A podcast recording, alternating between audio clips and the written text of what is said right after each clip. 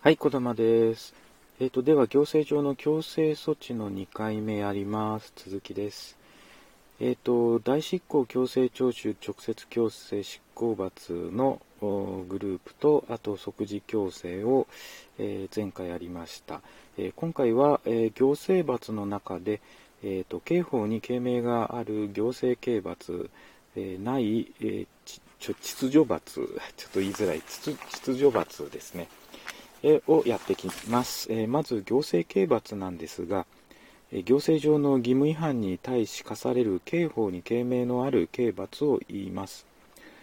刑法に刑名のある刑罰というのは、死刑とか懲役、禁錮、罰金、拘留、科料、没収ですね。になります。比較的重大な義務違反に対して課されます。えー財形法定主義の適用があり、えー行政刑罰を犯すには法律の根拠が必要となります。当然ですね。で、また、条例で定めることもできます。この条例のところもポイントになります。はい。で、もう一つがですね、えー秩序罰になります。秩序罰は行政法規違反に対して課される過料を言います。比較的軽微なあ義務違反に対して課されます。えー例えばどういうものか、えー戸籍法に基づく届け出や申請を怠った者に対し課される5万円以下の過料、えーなどですね、いうことになります。えー刑法を課すわけではないにしても相手方に不利益を課す一種の罰である以上法律の留保の原則に基づき法律の根拠が必要になります。でここでもあの条例とか規則で定めることもできると。で刑法ではなあえっ、とまあ刑法相続の適用はありません。えー刑罰の手続きは他の法律に別段の定めのない限り被送事件訴手続き法の定める手続きにより裁判所が課します。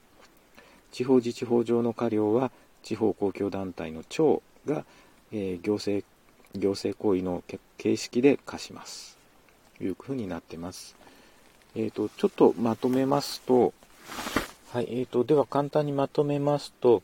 えー行政上の強制措置の中では行政上の強制執行と、えー行政罰があります。行政上の強制執行と行政罰ですね。で何が違うかというと行政上の強制執行は将来に向かって行政上必要な状態を実現する義務履行確保の手段。行政罰の方は過去の行政上の義務違反に対する制裁。という意味合いがあります。まあ、これらが違います。えー逆にあの共通点としては法律上の根拠がどっちも必要で行政上の義務不履行を前提とするということになります。で行政上の強制執行には、えー大執行、執行罰、直接強制と強制徴収があるということでしたよね。でただあの一般法として、えー行政執行行政代執行法が、えー適用されるのは代執行のみで、えー執行罰は砂防法のみ、えーになります。で直接強制についてはあのないですね。で、えー、と強制徴収もないんですけども国あ一般法としてはですねあの個別法になります、えー、と国税徴収法の準用という形式を取ります。ことが多いと。で、えー義務としてはあの代執行は代替的作為義務。で強制徴収については金銭債務ということになってます。で、えー、と代執行法、えー行政代執行法ですね。先ほどあの話した通り、まあ、1条2条3条4条5条6条あたりまではあのとても大事なあの条文になってます、えーで、えー行政刑罰と秩序罰の比較もあのしといた方がいいのかなというところで、まあ、共通点としては行政上の義務不履行に対して課される制裁なんですけども、えーあと反復して課すことはできない。二重処罰が禁止されている、えー二重反復してできるのは執行罰ですね。で財形法定主義の原則の適用がある。根拠が必要法律の根拠が必要、えーここが共通点ですで何が違うかというと行政刑罰は法律条例で、えーあのに基づきますが秩序罰は法律条例のほか地方公共団体の長が定める規則によってもあのできるということになります。でその手続きなんですけども、えー、行政刑罰は刑事訴訟に手続きによって、え、裁判所によって課される秩序罰については国の法令に基づく場合には非送事件手続き法に従って裁判所によって課される。で条例や規則に基づく場合は地方自治法によって、えー、公共団体の長地方公共団体の長が課すと。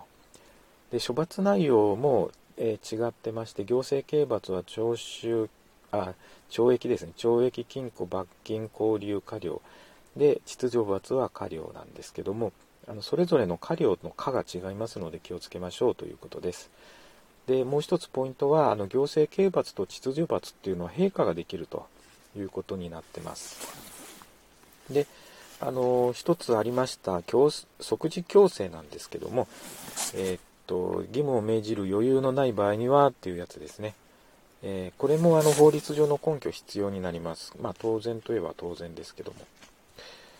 えー、で、えー、と何があとここで問題になるかと言いますと、重要な判例が実はありまして、えー、宝塚市パチンコ条例事件というのがあります。え平成14年7月9日の、あの判例ですね。えこれが非常にあの重要になってきます。えーと、これはあの宝塚市でパチンコを、えー、開業するしようとしているところで、えー、まあ、ちょっと読んでいきますかね。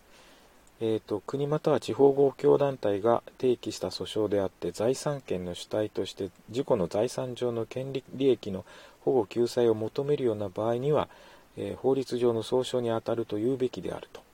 いうことであの財産権を主体とした、えー自己の財産上の利益を求める場合は、